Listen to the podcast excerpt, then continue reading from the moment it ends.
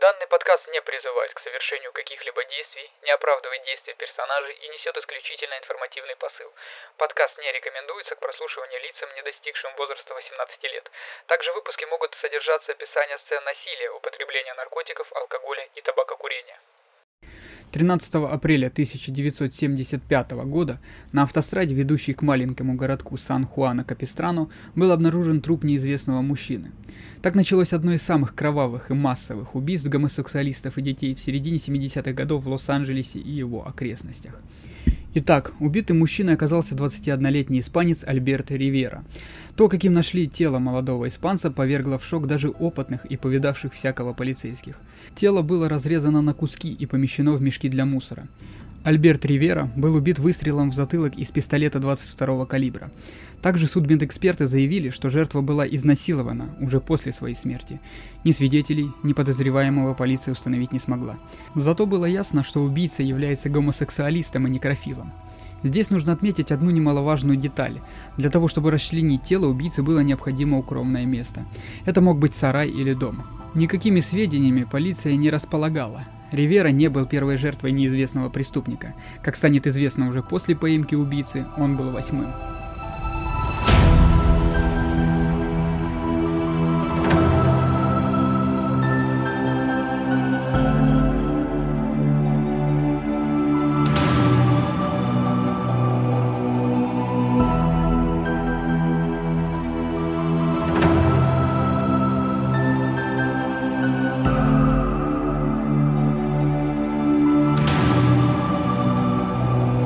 70-е годы в Америке были неопределенным временем для молодых людей, особенно молодых гомосексуалистов. Эпидемия СПИДа еще не считалась серьезной угрозой. Популярность гей-бань, гей-баров и анонимного секса в парках, общественных туалетах и на вечеринках достигла своего апогея. Гомосексуалисты напирали с удвоенной силой и наконец получили то, что считали своими законными свободами. На волне свободной любви молодые люди толпами направлялись в Калифорнию. Подростков геев тянуло сюда как в Мекку. Они бежали от недопонимания со стороны родителей, выставляли большие пальцы и направлялись в свою землю обетованную. Многие из них стали проститутками, пытаясь зарабатывать на жизнь скудным заработком. По словам Денниса Макдугала в своей книге «Ангел тьмы», в течение 70-х и начале 80-х годов более сотни молодых автостопщиков ловили машины на улицах и автострадах Южной Калифорнии и не дожили до того, чтобы рассказать об этом. Они были молоды, красивы и в конце концов отчаянны. По словам психолога из Беркли Майкла Эванса, гомосексуалистам легко получить доступ анонимным способом. Сержант полиции Чикаго Ричард Сандберг выразился иначе – геи – легкая добыча. Именно в это время выходит на охоту серийный убийца Патрик Кирни, которого позже прозовут убийца с автострады. Патрик Уэйн Кирни родился 24 сентября 1949 года в восточном Лос-Анджелесе у Джорджа и Юнис Кирни. Патрик был самым младшим в семье. Помимо него было еще два старших брата Майкл и Честер. Его отец был офицером полиции, мать домохозяйкой.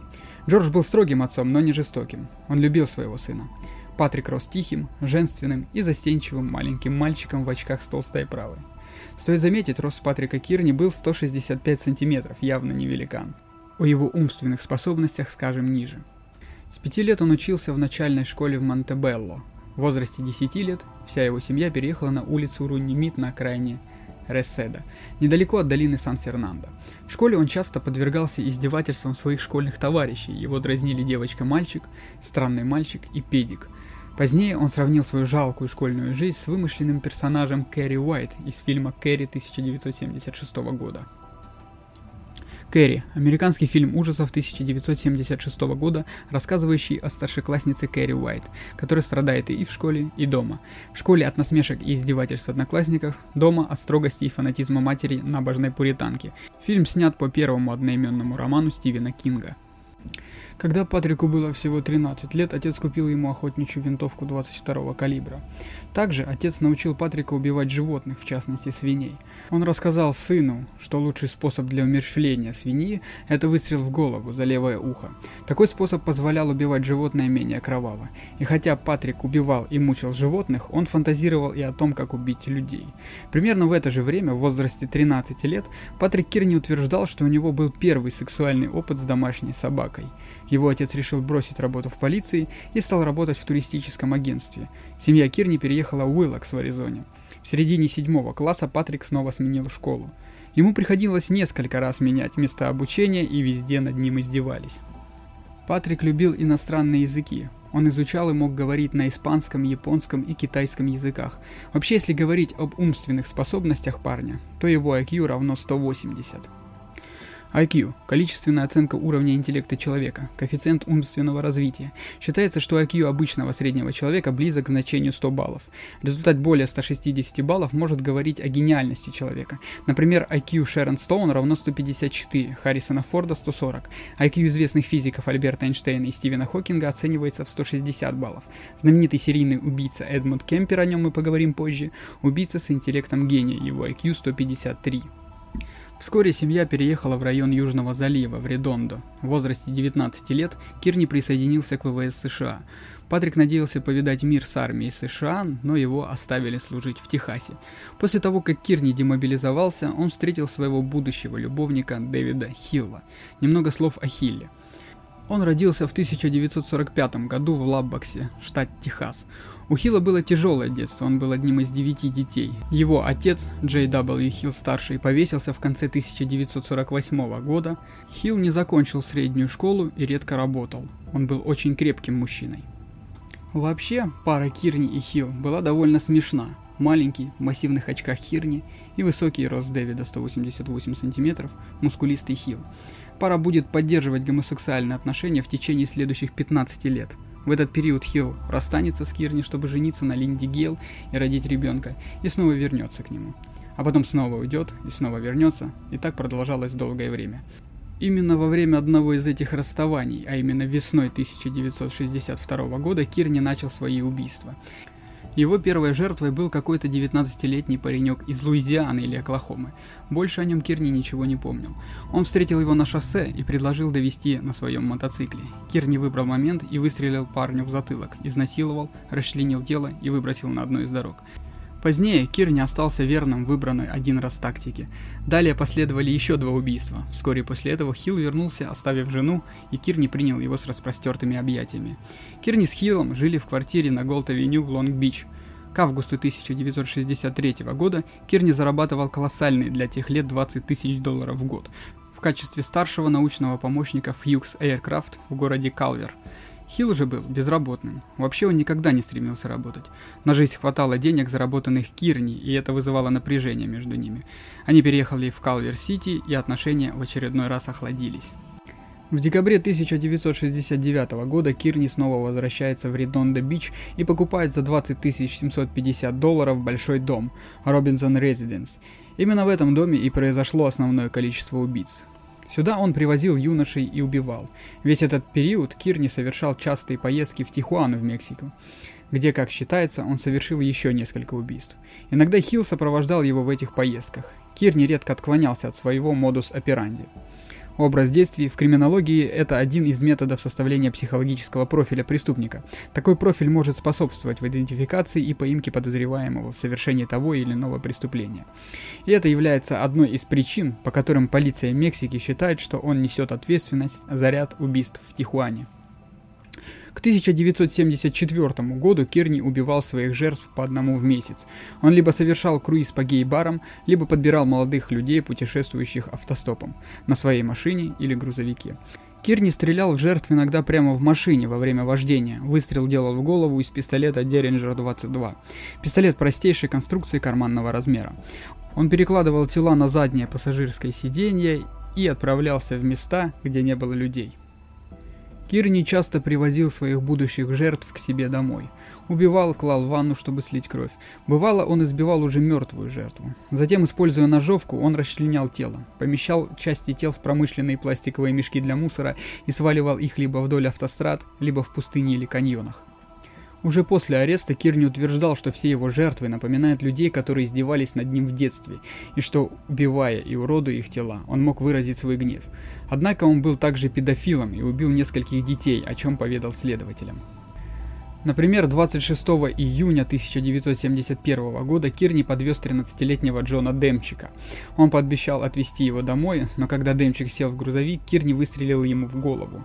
Затем он поехал в уединенный район в 15 милях к юго-востоку от Калексика, где вытащил бессознательного кровоточащего мальчика из грузовика, затем раздел его и изнасиловал.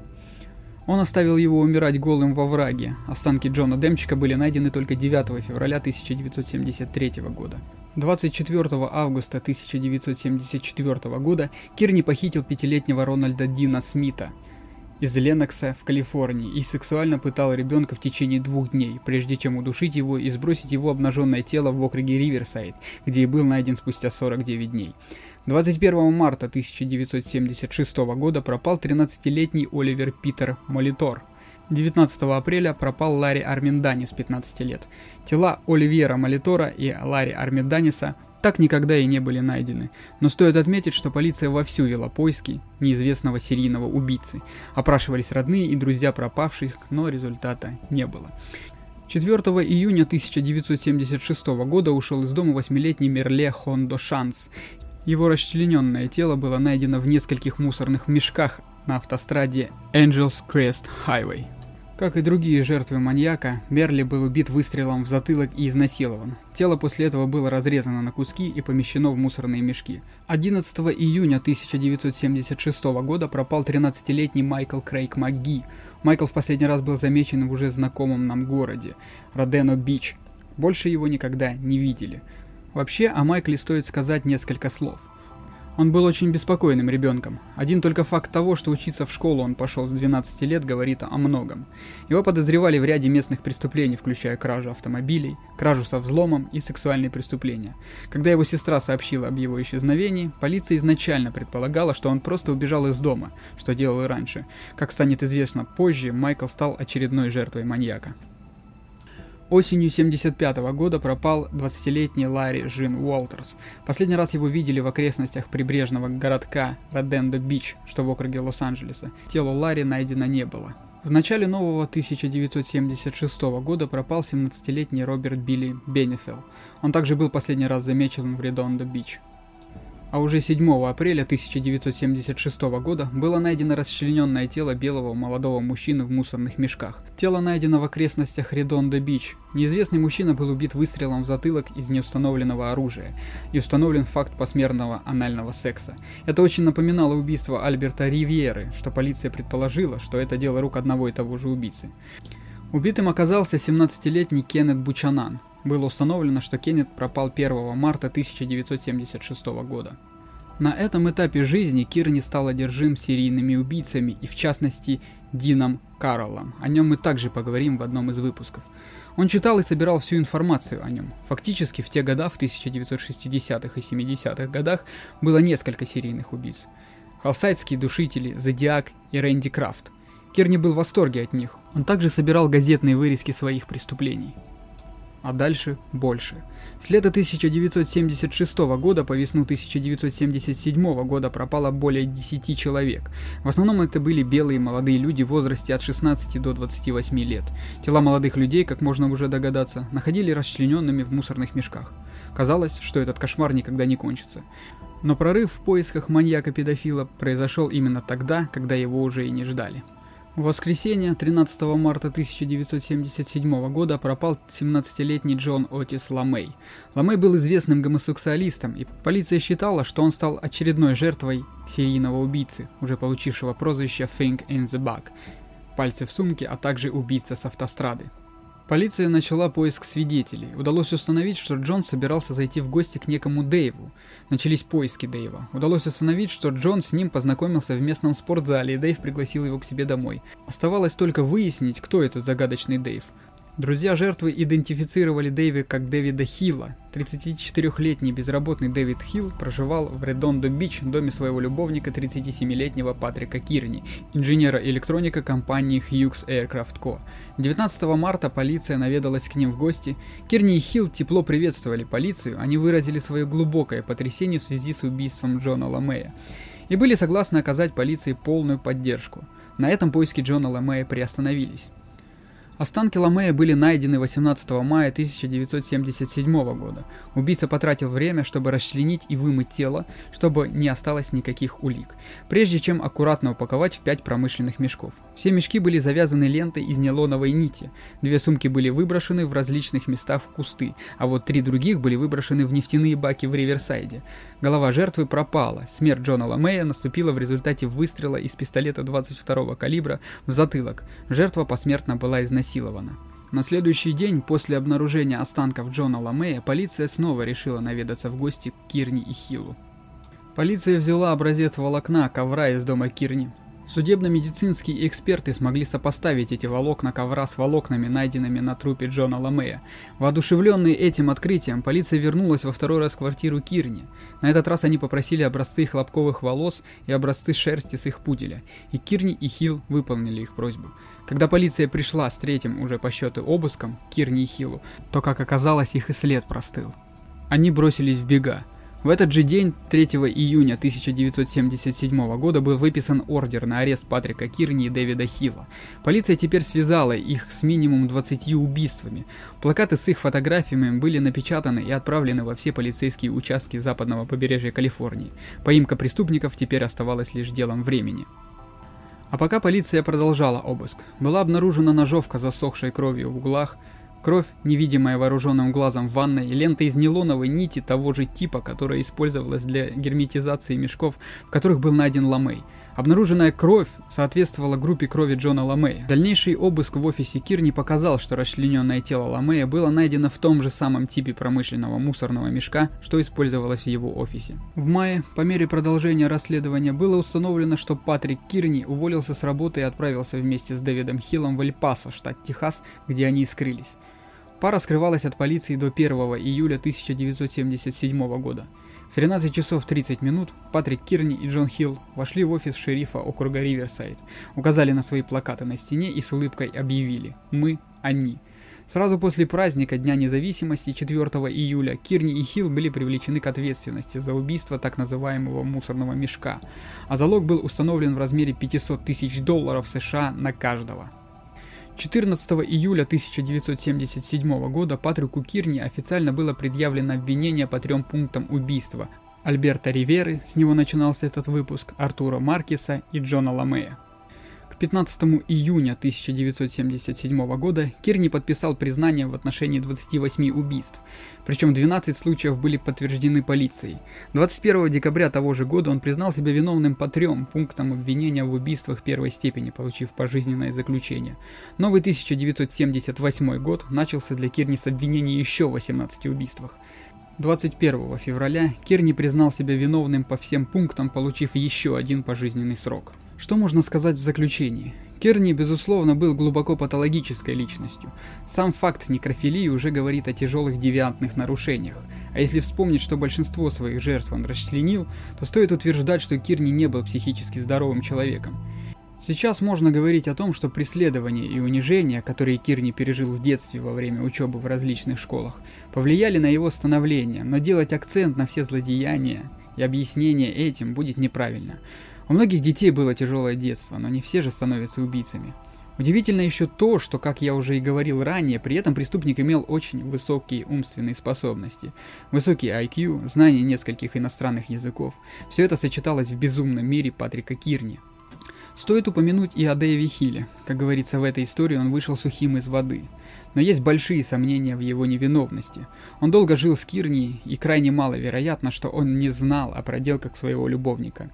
Возможно, когда-нибудь Кир не захочет рассказать всю историю убийц с автострадой, и тогда мы узнаем, наконец, правду. Друзья, на этом первый и пилотный выпуск подходит к концу, поэтому я попрошу вас только об одном. Если вам понравилось мое творчество, поставьте оценку или комментарий везде, где это можно сделать. Данный подкаст будет выходить на всех актуальных подкаст-площадках по мере добавления.